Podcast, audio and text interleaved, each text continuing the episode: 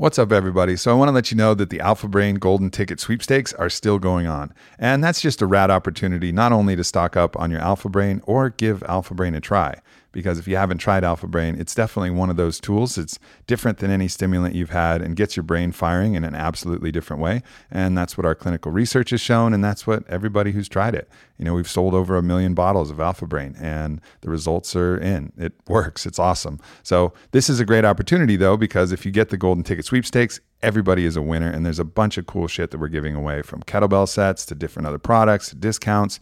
Every single person is going to be a winner if you go to the golden ticket sweepstakes. So check it out onnit.com slash golden ticket and then enter the code and fill in the entry form. There's going to be a grand prize for one of you which is going to be a trip out here to austin and Onnit hq so you'll be able to come hang at the hq and do all the awesome onnit things. So definitely check it out. Go to onnit.com slash golden dash ticket and get your 30 count or 90 count bottle of alpha brain. I'm back. I've been gone for a little while. Um, thank you for everybody sticking with the podcast, even though I've been out for a month. Um, and I've been off. I was out uh, writing my first book, got the first draft done, and uh, but I couldn't have done it if I wasn't able to leave Onnit in fully capable hands. And one of those sets of wood carving, furniture building capable hands is uh, our chief marketing officer and one of my good friends, a guy I've known for many, many years now, um, Mike Spadier. Welcome, man. What's up, boss? Welcome back. Thanks, brother. Appreciate that. So, yeah, as I was saying, you know, I've never been able to do this because, well, before Onnit, I had a bunch of other clients and people I was working for, and so I couldn't take this amount of time off. And then after, since I started Onnit, there's no way I could leave and comfortably feel like everything was going to be okay, like completely just bounce. I mean, I had a separate email and a separate phone, and I could kind of like peek my head over the wall and see what was going on. But every time I peeked, everything was fucking going great. Mission accomplished. And that is an awesome, awesome feeling to have. So, um, yeah. So, I mean, really, from kind of let's talk about that a little bit first, and then we'll get into the writing. Um, you know, the ultimate dream of a of an entrepreneur and someone who's starting something is that you can create something with enough momentum that you don't have to be there for the momentum to continue. And I think now, like what Onnit is, has permeated through all the chiefs down all the way through the entire operation. I think that's fucking pretty pretty rad. Yeah, absolutely. Um, you know, you're saying as a as an entrepreneur, that's the goal, right? So you have this fully capable team of assassins that can handle thing, things while you're away. But even you know the way that it works, like with any structure, is like the tip of the of the iceberg. You know, you Mhm. dictate policy, and then it kind of goes down from there. So, as kind of a macro example, you're saying you want to put these systems in place so you can go away, and then they they, they work. And really, that's kind of a on a micro scale. That's what I'm doing as well Yep. you know, with my team, I've tried my best to assemble a team of assassins that I can do the same thing to, Yep. to where I can say, here's the broad strokes, go forth, go do your thing, you know. And luckily, we have a team of people that are mature enough and professional enough to handle that. Um, to where I can focus on my one or two things that I really need to focus on, give them the broad strokes, and then just everyone comes together and kicks ass. Yeah.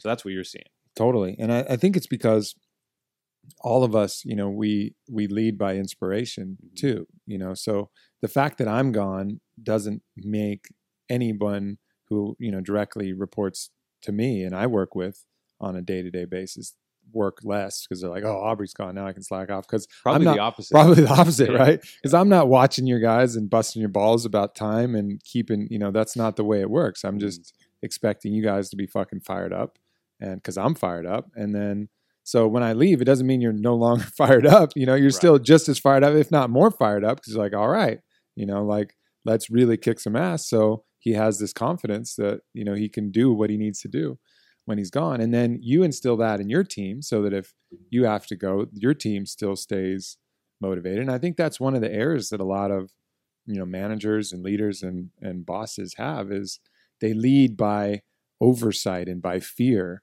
And so as soon as they're gone and that fear is lifted, it's like fucking party time, you know, like because nobody, you know, it's like that that overbearing presence is gone. And that just leading in that way just ensures that you're going to be stuck. Yeah, it's. I mean, unfortunately, some situations, some workplaces, like there's no way around it. You know, you have you have a team of people that need to be very, very closely managed. I'm super stoked that we don't have that situation. yeah. I've worked in that situation. It sucks. Do you think that that do you think it's you know that ev- like just certain industries and certain companies like you have to have that. It's just the way it is. And there's people that thrive on that. I've worked I've worked for managers that their job is to manage. They literally don't do anything except call meetings and tell you what you did right and tell you what you did wrong and Uh-huh. then ask you to go do some reports and bring them back and have another meeting. And their day is booked solid with meetings. That's their job. Sucks. Nobody wants to do that. Nobody wants to be micromanaged to death Right.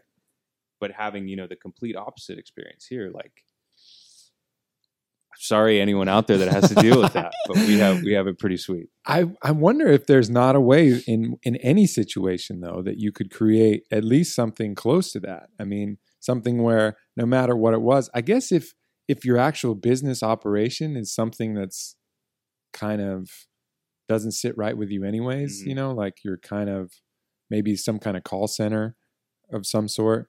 But then but then you would just have to financially motivate the fuck out of people, you know, to but get then them that's to do it. also but then you're also creating another bad motivation source you know what i mean like like the reason that this works so well is because everyone has a pure intention It's true. everyone just wants to do the best that they can because they believe in the product right. if you're no offense out there, but if you're working at McDonald's, if you're a manager at McDonald's, you know you're you're lining someone else's pockets really all the way Mhm. down, and then you've got this quality of employee at some level who's just there for you know a couple bucks, trying to get out of their Yeah. shifts whenever they can. It's just not an environment where that works.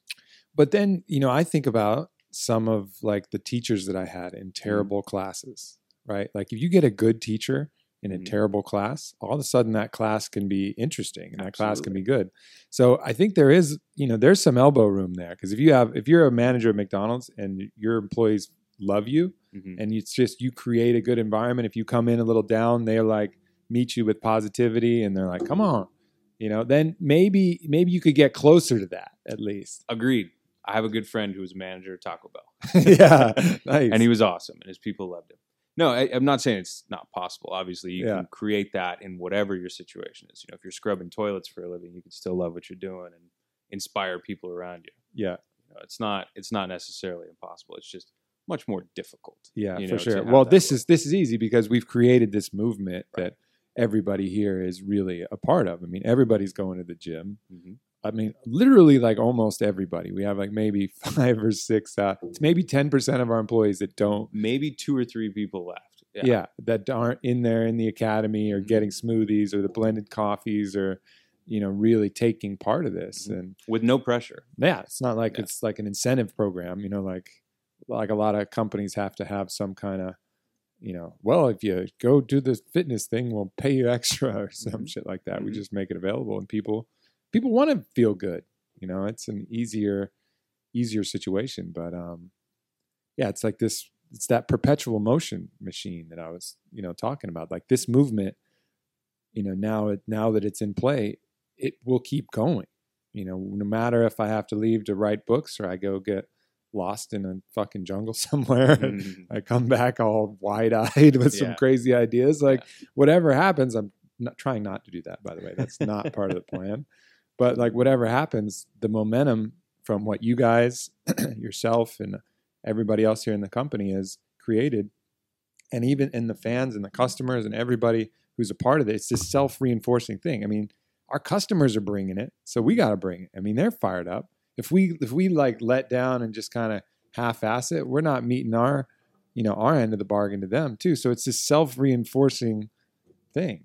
it's a complete like you said it best it's a complete like feedback loop at this point Yeah. if like the company has become a movement and a lot of people use that term throw it around there oh this is a movement this is a thing like this is a movement Yeah. and the one thing that like i've come to terms with is this movement is bigger than anyone in the company you know if i were if i were gone tomorrow that's not slowing down anything we're doing if you know, if you were gone tomorrow, it would stop a lot of the progress that we're headed towards and, you know, a lot of things that we've done in the past. But this thing has legs. Yep. And it's just, it's going on its own pace now. Yeah. And anytime we get wrapped up in our daily shit and, you know, the, the, the, the minutia or whatever, if you start to start to get like down on a thing, you know, something, something that has to do with work, like, oh shit, I had that meeting. It didn't go well. So and so said whatever. Dude, the new thing that I do, the best motivation you could do in life for for feeling good about what you do for a living, search the hashtag get Onnit on Instagram, on Twitter, and that's the machine. Yeah. That's crazy. I mean, all day, every day, no matter where you are, all over the world, you're seeing people that are just hashtagging get Onnit with either their workout, their diet, you know, a before and after photo, some daily motivation, whatever the fuck it is. It's just, it's a thing and it's just going. Yeah, You know, it's, I mean, if we were gone today, this thing is still going. no doubt. Yeah. And that's that's a beautiful fucking thing because, you know, it's a beautiful thing in and of itself and it Mhm. makes it a, you know, a real dream to be a part of this. But also because now I get to do stuff like write books. Yeah. You know, like I got to go to a beautiful spot in British Columbia and show up and nobody didn't know anybody there and they were taking care of all the meals and all I did was write and be alone with my thoughts and hike. I hiked around in the woods and awesome. looked over bear shit and things like that. And that was that was all I did for you know the first two weeks of that trip, and it was pretty fucking cool, man. Pretty cool, and it's weird because you know usually like I've spent some time alone, but it's always usually with somebody I'm meeting or like you travel. You have some Mm-hmm. An kind of agenda. idea. There's some kind of agenda. Like Yeah. okay, this day I'm going to do this. So you have something planned. or there's or there's a, a deadline looming you Right. know in okay i've got two days to do this until this Yeah, yeah. to look out at this expanse of time where it was really three weeks, but I started traveling. Uh, I went to Sedona in the last week in Colorado and a few other little stops on the end. But I had this block of just two weeks where there was nothing on the schedule Mhm. except write. Like that was all I had to do it's awesome for, and that was a that that in and of itself was a crazy feeling to like actually unpack all of this other stuff that I'm constantly burning and churning and thinking about and feel guilty if I'm away from if I'm at home and I'm my computer's not on my lap there's like this weird guilt you know like maybe Yeah. I should be doing something. Maybe I should be checking something. Oh I haven't posted something to social in a while you know all this pressure. I just put all that stuff away and say I have one task. It's to work on this book and that's it. And I'll feed myself and I'll you know exercise when I need to and you know manage that.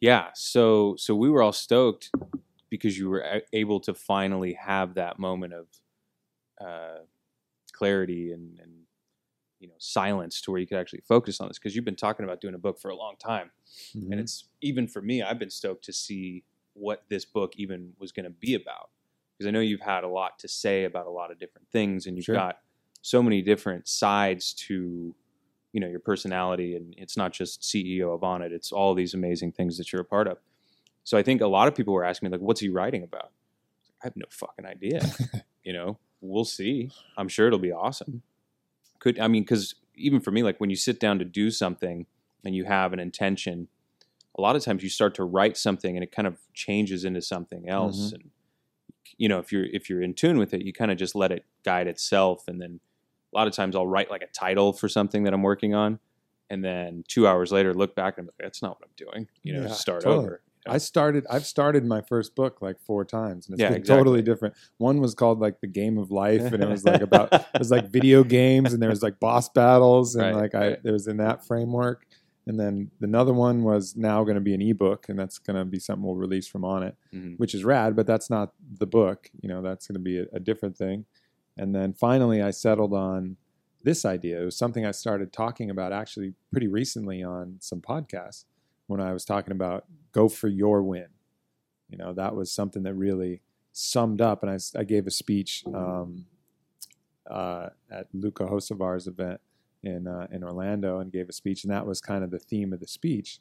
And and what that was, it just for me summed up everything that I'm about. It's about not allowing society or your fears or anything else to dictate what is your ideal situation and setting that up as your goal, as your win. Like that's your win. And then just going for it. And the fact that you're going for it means that you're winning. You know, Mhm. that's all that's all it really takes. As long as you're going for your ideal situation and you're utilizing the skills to the best of your ability, which I talk about in the book as well, all the different mindsets and tricks and all the things that I've learned along the way. But as long as you're going for your win, you're fucking winning. You've already won. Agreed. Yeah, it's that's a there's a very like you know universal truth there, and I try and I try and use that philosophy on everything that we do. You know, so whenever we're coming up with an idea for a campaign or coming up with really just brainstorming shit, I always like to start with this insane idea, um, this like insane like undoable thing that we've never done before, because. You know, it's like that. Was it Robert Frost quote? Like, "Shoot for the moon. If you miss, Yeah. you, you land, in, land the in the stars. stars. Right. So it's like, let's start with this thing. hmm And then because the intention is awesome, we're already on the right track. And then if we don't reach the moon, like, look at all this other sh- cool shit that we did along Right. the way. It's going to turn into something amazing. Right and and the idea of actually reaching the moon is is kind of a myth anyway. What happens if you do reach the moon? Mm-hmm. Right. Like, what are you going to do then? When the You've set like- this whole thing Yeah, like yeah. up about reaching the moon, and then you're on the moon, and you're like, "Fuck! My whole life has been about reaching this moon. Right. Now, what the fuck do I do?" you know, and athletes have that all the time. Like my mother was Yeah. a professional tennis player. She talked about it. She knew tons of people who won the Grand Slam, Mhm. and they would win their first Grand Slam, and that would been their that's been their goal. They've been fucking hitting tennis balls four hours Mhm. a day, huh, huh, huh, for 20 years, and then they win the Grand Slam, and that was their goal in life. And they get wicked depressed afterwards because they're like, I mean, obviously super stoked for a little while, and then wicked depressed. Now Like, what? I've set my whole life up to winning this, and and you know, really, I in in the book, what I talk about is, yeah, do that, but Mm-hmm. win the Grand Slam, but know that your win has to go deeper than that. Yeah. Like your win is the process, and along the way, you may win Wimbledon and you may win the French Open, awesome, but set that win at something, you know, some guide star that is almost to the point of unattainable Sure. and so you that you appreciate this ride and you never arrive there and be like ah what happens Right. Or, or shoot for the moon. Right. And then if you actually are on your, or about to make it, look, look to Mars. Yeah, you know? totally. Like make the next planet the next Yeah. destination. and that was one of the little headers i said your win will change you know my win has changed consistently throughout my life i didn't even know I, about what Onnit could be Right. until i'd make it a couple leaps on the lily Who pad did? I mean, even Yeah, when, right. even when we started talking about me coming to work, Yep. you know what Onnit was at that time and what Onnit is now. No one could have predicted that. no no doubt so so and you know even when you're a kid your win like for a while my win was to make the varsity basketball team okay Mm-hmm. well then from there it was to be all central texas from there it was to whatever i had like all of these basketball things and then at a certain point i was like oh basketball's out. And that that entered that entered me into kind of like a weirder period where i was in college and i didn't really know what my win was like gr- getting good grades in college even though i was going to good school or whatever that wasn't very challenging so there's this kind of nebulous period where I was pretty frustrated because I hadn't, I didn't know what my win was at that point. And I think really tracking that is another key aspect of like, what is, what would be the happiest situation for you? Mhm. Short term, long term, you know, all, all along the way. And, and it'll change. It really, you know, it's it's a exercise and a practice that I think everyone should do. Make Mhm. time to do that. Set your goals. Set what your you know loftiest goal is, and then start working backwards from there. Because at least at that point, you've got you know a roadmap. You've got when you wake up every day, you've got that one thing that you're kind of thinking about, even if it's just subconsciously. You, you put it on paper and you never really like focus on it. At least you have that thing, you know. Because if you like you're saying, if you don't have whatever that win is that you're going for, then you're kind of just floating Yeah. and it's and it's really frustrating and you're starting to like you get weird thoughts resentful feelings towards other people towards things like you know misguided direction really Sure. You know? And other times you just use somebody else's win as your win. Maybe your parents that's probably the worst maybe your you parents wanted you to Yeah. be a lawyer or a doctor and so all of this pressure both subconscious the desire to please them and all of these other things and you just say okay maybe okay yeah sure that's my win. Hmm or maybe it's you know pressure in a relationship to get in get in a certain type of marriage and have kids by a certain age or whatever this these other pressures that really aren't you but you mm-hmm. just get caught in the momentum of the world's the world's win. Their win is not your win. I mean maybe you're lucky and it'll coincide you know but that's like rolling two 10 sided dice and having them both come up right. threes you know like maybe but most likely your win is going to be something completely unique that you have to track and almost you know aggressively dismantle the wins of all the all the other pressure from society and parents and relationships just so you can really track what your unique thing is Absolutely. Yeah, and that's really the tricky part is um, you know, you're saying like in, in your college years when you're getting into this weird kind of nebulous, I don't know what to do with myself thing. I think that that's really the toughest part for most people. And where you come out from that is really what's going to dictate you know how your next 20, 15 years, whatever it is is to is to play out. And if if you can actually be like aware enough of yourself, of your of your motivations, of your goals and like be able to strip away what other people are expecting of you and really just be super honest with yourself, then I think you can start to identify what it is that's really important to you and what those Sure. wins could possibly be. and then also not you know taking the pressure off that your ultimate win may not be available to you at that time Totally. you know and that's i i suffered unnecessarily in college just Mhm. because i put this pressure on me i was like alexander the great gra- conquered the world at 25 i'm going to graduate at 24 what the fuck have i done Right. you know i had these pressures whereas if i would have just said okay my win is to enjoy the shit out of college right now I would have been so much happier and more relaxed and just because that's ended up what my win was. I mean, I tried different things. I did some stage acting, which was fun. I did some writing, which was pretty good, and some other stuff, which was cool. But really, I had so much immense pressure that I didn't really know what the pressure was for. Mhm.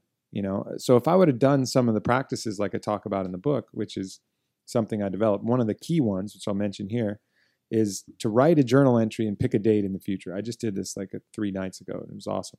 So I picked for me, I picked December uh, 31st of this coming year, so right before the start of the new year. And you start, so you write the date on top of the page, and then you start the entry with, "My life is as good as it could possibly be," and then just write a recap of your life. Talk about what you did that day. Talk about the good stuff that's going on. So everything that's going on, and like you're writing a journal from that moment, and the start of your journal naturally came out. My life is as good as it would possibly be. That's awesome. Yeah. How detailed did you get? Pretty detailed. Like smells, Yeah. sights, Yeah, because Like- that's like Yeah. uh, Game of Thrones detail. right. Yeah, I mean, you talk about like you just make up things. Some of it is you know kind of specific. Like you'll make up encounters with. I just had the best, you know, the best dinner party with all Mhm. my closest friends who came in town for the holidays. It was awesome. Onnit, it's doing this, and you talk about some specific goals. Got down to specifics of like the academy has 185 members. I'm stoked. The back areas, blah blah. Like you get into specifics, but you talk about it like it's already done hmm you know, and and like you're writing that journal entry of what it is. And so it's just a way to kind of frame these goals in a way that also helps you visualize, but also makes it makes it feel really real. And if I had done that in college, you know, and really tracked that, I think I could have alleviated a lot of pressure and would have been a real good guide. Yeah, man, for sure. That's like uh, similar to like The Secret, right? When they were getting really popular attention, it was because you know if you think it, you can make it happen, and then of course you get you know the negative side of that, where it's like you have to fucking work for it. You know? right, right. So yeah, it's not like a magic thing where you just write it down and it happens. But there is, I do believe there is something very, very real and valuable that goes along with just going through the motions and and trying on the the life that you want to live. You know, even in, in your head, putting it on like it's clothing. You know, Yeah. walking around feeling what it feels like, smelling the smells and all that. Then you start to magically, whatever it is, all of these little guide mic- all these little micro decisions Yeah. you know even without any kind of universal conspiracy to help you out Mhm. you know which certainly sometimes it feels like when you're on the Sure, right path yeah. but even without that it's all of these little micro decisions that once you've once you believe and you you've emotionally bought into this future reality that you can Mhm. have you start to make these micro decisions that end up guiding you in that in that direction. Yeah. You know, opportunities start to open up because you see them. You know, whereas you wouldn't have seen them before. It's like you ever you know you ever like hear maybe your friend gets some disease or some shit. Mhm. You've never heard of that disease, and then all of a sudden you fucking see that disease everywhere. Right. It's like like when my brothers got diabetes, I was my stepbrothers. I'd never heard of diabetes. I mean, I probably should have, but I hadn't. And then all of a sudden, it was like diabetes, diabetes, diabetes.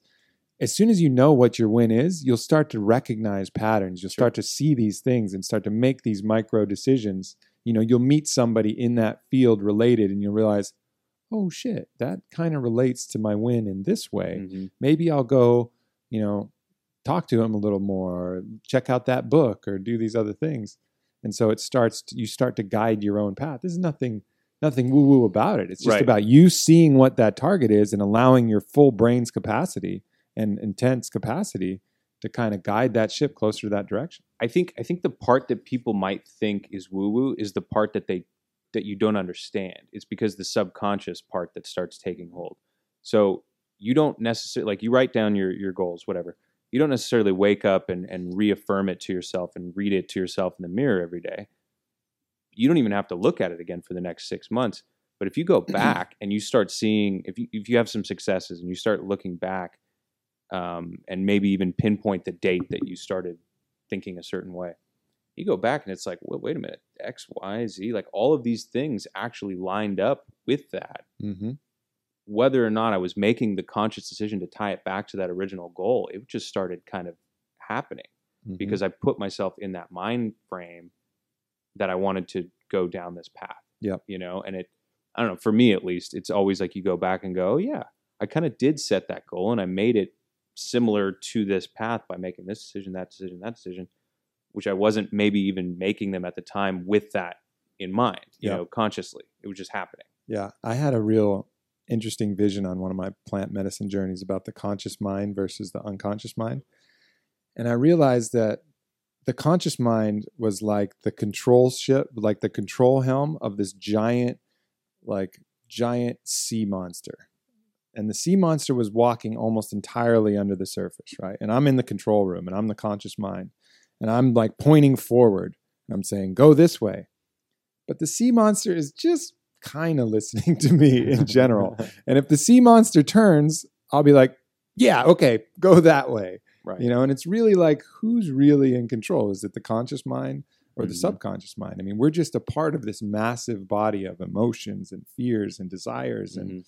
and I think a lot of this book is about getting fully in control of all of those subconscious and unconscious forces, finding out what your demons are, attacking your fears, releasing attachments that are pushing and pulling you. So that instead of just being this kind of false captain of this giant machine that you're like, yes, this way. And the machine's like, whatever, dude.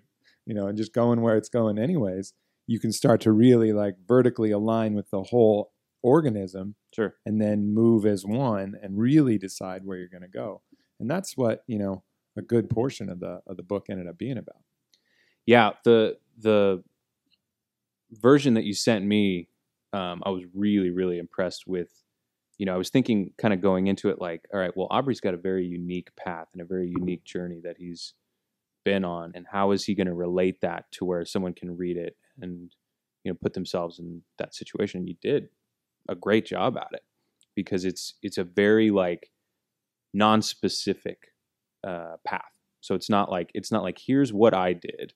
Meet this person you know Right. go go to this school go study this thing read this book it's like look here's the guidelines the parameters that i Sure. tried to follow and basically you know being prepared for these opportunities and recognizing opportunities and going for the win Going, going for my win. Yeah, Yeah. that's that's really what it ended up, you know, the direction it ended up Mhm. taking. So as far as the process, just so people know what's going to, you know, how it how it actually happened, I came up with the idea maybe a couple months ago for Go for Your Win, and um, I started immediately kind of getting wrapping my head around it. And a real model for that was Steven Pressfield's War of Art and Sure. Turning Pro. So each page is going to have its own little section that you can read that all kind of follows.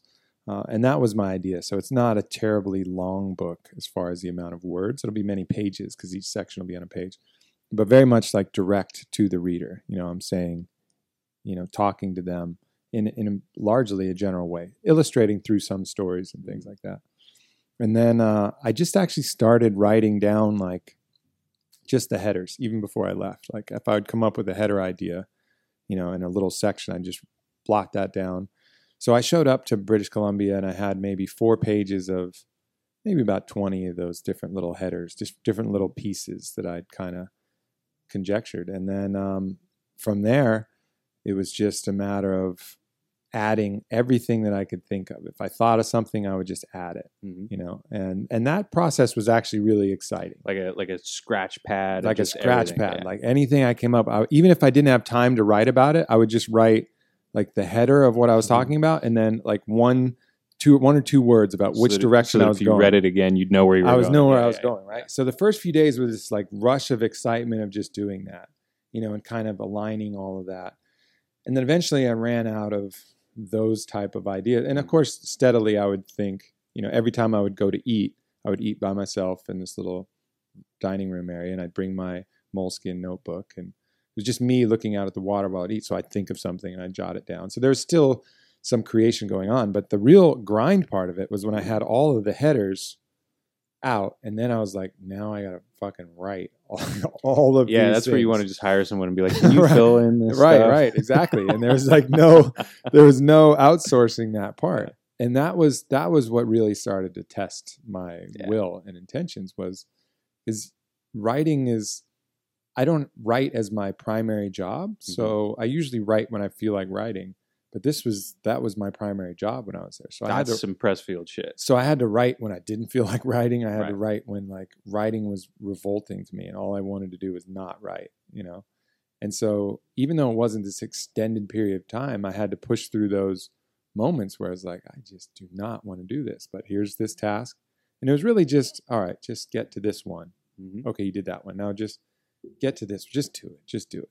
You know, just stop thinking and just do it because your mind will come up with all kinds of reasons ah, well, maybe you know, maybe your caffeine isn't quite right. Maybe your lunch was a little too heavy. You know, if, if you got like a little bit of a workout or just a stretch, maybe you'll be more in the flow. That's Pressfield, right? That's Right. what he said. That's your resistance. Like, That's and that's the difference between the pro. Yeah. Is you just go and you do it. You just do it, Yeah. and it's like a sacrifice of your of your thoughts. Like, okay, thoughts. Like I hear what you're saying. They make a lot of sense. You know why? Because they're my fucking thoughts.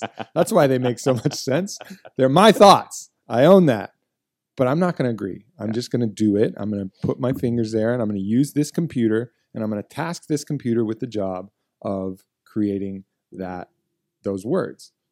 And that was like a weird cool turning point for me in Mhm. this real just hammering in this ability to mentally overdrive a situation. and then that probably catches momentum, and then you, Totally. yeah.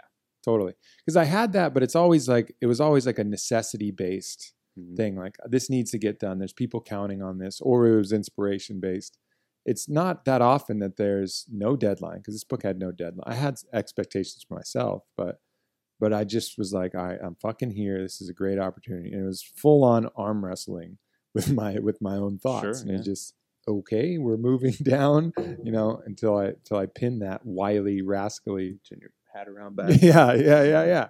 So then, okay, so finally finished, uh, you know, finished this really crude, crude draft, Mhm.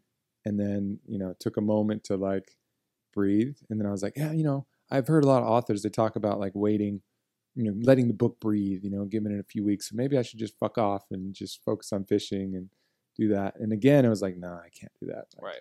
Again, it was you that know me- you know where you're gonna end up. yeah, totally. Yeah. So again, it was that mental override of like, all right, now I got to read this whole book again and again and again, and just like combing through, Mhm. fixing things, moving things, and uh, and now, so you know, eventually got it to the point where I could send it out to a few key readers like yourself and a few people in the in the close fam, and of course, um, working with Ryan Holiday on this, who was on the podcast.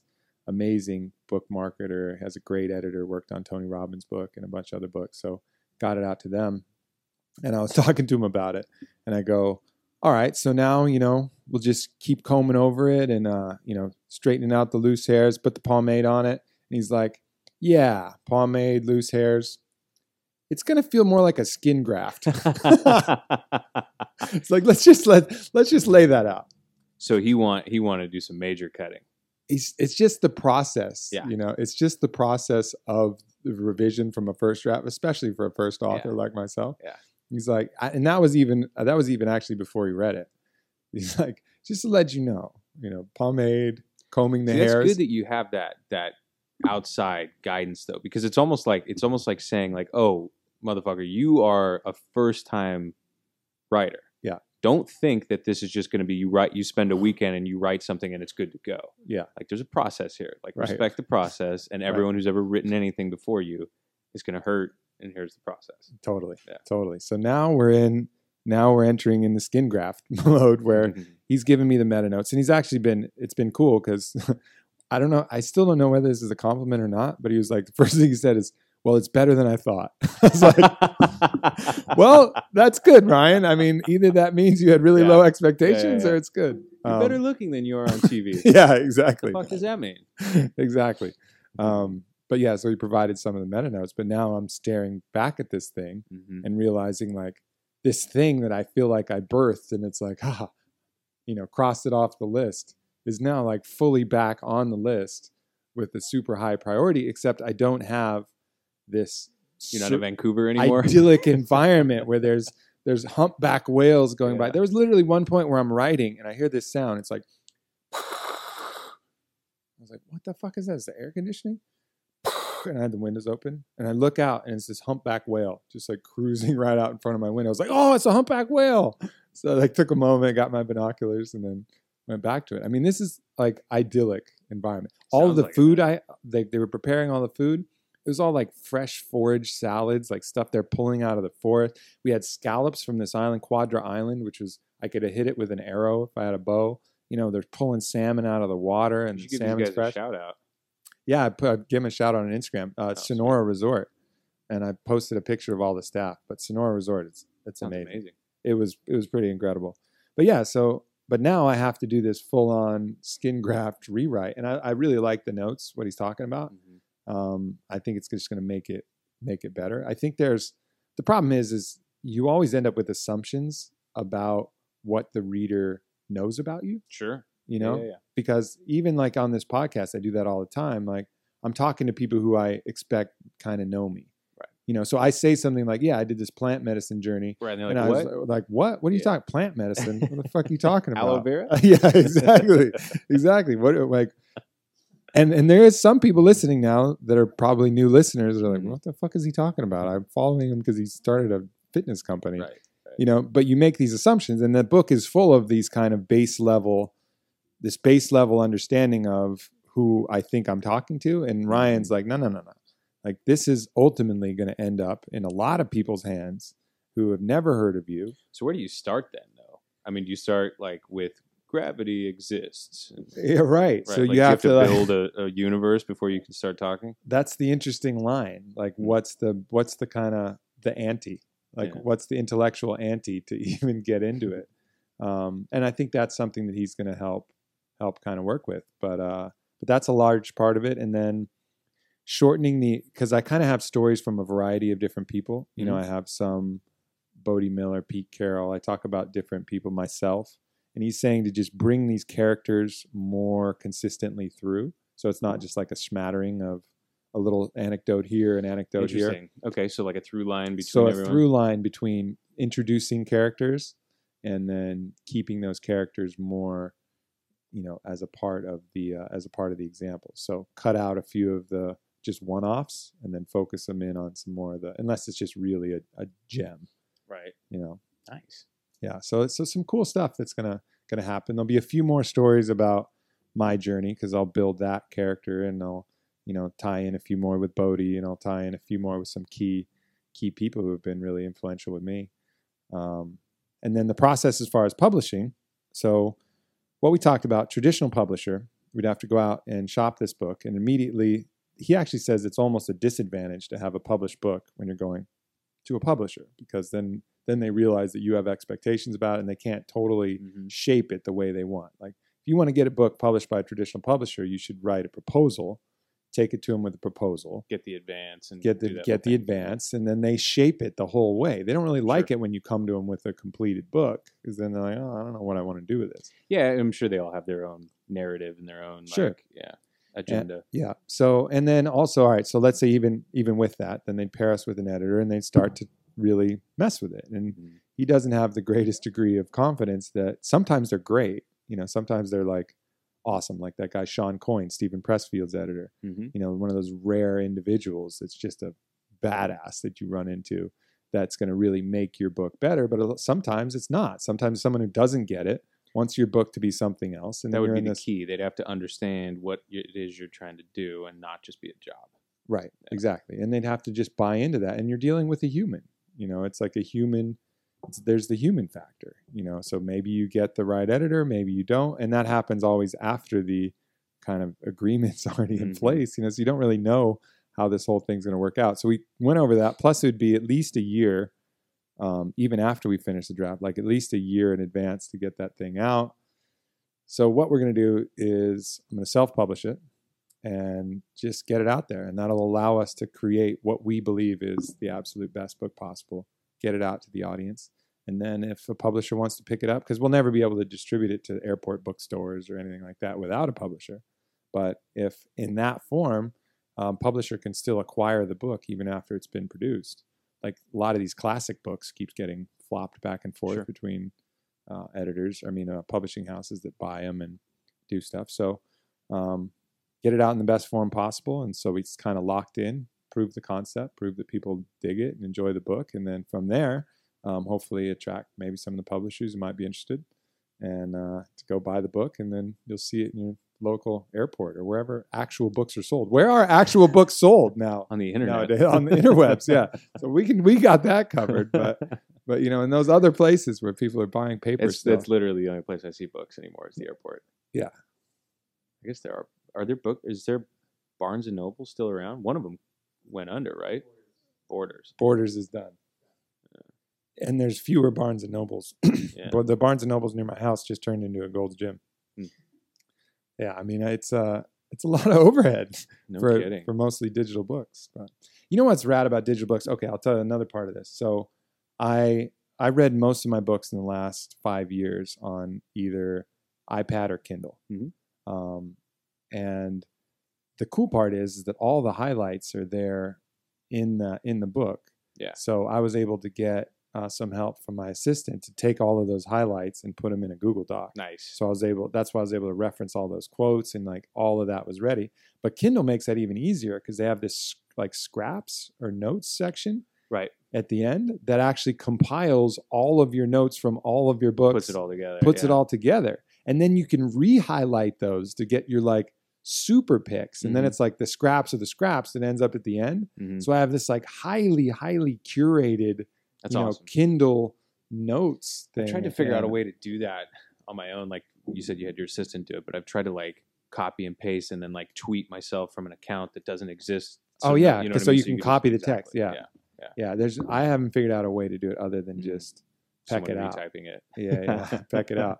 But the key is just not to do too many extraneous Yeah. highlights because you can get, you know, really. All of a sudden, you get another book. yeah, exactly. You got No, like totally. you got like sixty percent of the book. Yeah. You know, I look at some people highlighting stuff. I'm like, what are you doing to yourself? So, okay, You're so killing that's- yourself. That's interesting. So what about what about the parts where you can see four thousand people highlighted this part?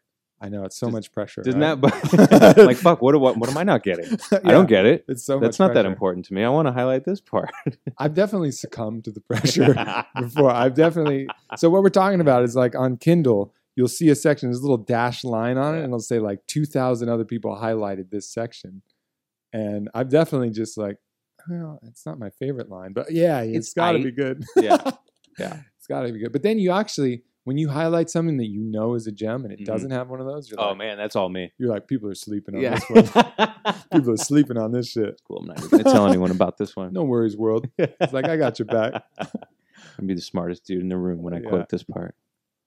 it's an interesting, interesting process because I've talked to Ryan. We talked about it on the podcast. He has like he learned from Robert Greene this intricate kind of note card system where he has all of his things offline in these note cards. So if like his house caught fire, it would be massive disaster you know, but that's his method. And actually, that would have been super helpful to have my sections on note because that was the one thing I missed was like a printer mm-hmm. because I'm trying to organize which section goes in front of the other, and it would have been sweet to have them all on note Like cards, actual like tactile. actual yeah. tactile, Yeah. like a board or something that I could just organize that you- way. I'll show you this thing I had Josh coded up a couple weeks ago. Just similar thing, but basically a digital board with post-it notes of all the different things that we're working on, and I can move them around and reshape them. It's, Nice, it's really cool. nice. Yeah, technology in that way is going to prove incredibly useful, and of course, everything's loaded up on the cloud, you Mm-hmm. know, and so it's just accessible from anywhere. You don't have to worry. Oh shit, I have that, you know, Word doc Mm-hmm. on this computer, and I can't work on it because of this. You Right. know, and then Google Docs you can work offline now too. and- The the conveniences that technology affords with all these things for the tools for writing and reading and research and all those things are innumerable. But the one thing that's kind of a bummer, and it just sounds weird, but you know, when you read a book, there's almost like there's almost a mentality of it's a trophy when it's done, Mm. right? And so you want to put it on that shelf. Yep. And then you're like, these are my these are my trophies. Look Yeah. at all of the knowledge that I've acquired, right? And then when people come into your study and they go, "Oh, look at all these wonderful books you've read." Yes, I've read all of these books. I've acquired all of the knowledge on this shelf. totally And then what are you going to do? Fucking put 18 Kindles up on the wall? right. you know, like take my word for it. This Kindle is full of a bunch of books I've read. Uh, yeah, 10,000 books. no doubt. Like how, how are you going to let people know how smart I you are? I think you buy you you you buy the book. You just buy and you, You just ruffle it up. You just you just kind of muss the price you just kind of muss it up real quick. You know, you put it in a sack and you shake the shit out of it so it Got looks like you read it, right. and then you just put it up there. And you actually did read it, Mhm. so it's only just you know it's like a decoration. that- Mhm. But I so I think you double buy books. Double That's buy. I think you double buy because then also, you know, you're gonna want to loan that book to someone if it was any good. Yeah. You know, and be like, oh man, I read this great book. You should totally check it out. Mhm. And it's never a loan; it's a gift. I always buy the book for someone Yeah. because it's like it's like pirating, you know what I mean? Especially Yeah. like like usually writers that aren't you know making millions millions of dollars like oh here's the book like I, I gave my book to or I gave your book to my my brother it's like well thanks asshole why didn't you Yeah, tell him yeah. to buy it Yeah, totally. Yeah. I think that's that's the way to do it. Yeah. That's what I did with like I have maybe 10, 15 books that I'm constantly recommending and I Mm-hmm. bought five copies of each. I keep them here in the office. Mhm. And that way when it comes up in conversation, it's like, oh yeah, here, right you know, read this book. and plus how many times do you recommend a book to someone that they actually go buy Yeah. like sometimes you you want someone to read a book so much that you're like here i'm going to put it in your fucking hands Uh, you right. have to read this book Right. i did that to novak for um, uh, war of art Nice. like I was on my honeymoon reading it, and I pulled out like I had one bar reception in uh, uh, where the hell was my honeymoon? Fiji. That's, that's a good, that's a good sign actually. You don't even know where you were. Oh, just a beach somewhere. Oh, Just- Fiji, just and I had in, like just in your wife. that's, where, that's where you were. touche. so I was reading, I was reading War of Art, and I was like, man, this book is Novak's got to read this. Novak's the guy who makes all our music, by the way. And I just like did the one click order, gift for a friend, sent it to him, and he like called me because it got there like the next day, or emailed me, and he was like, Yeah. dude.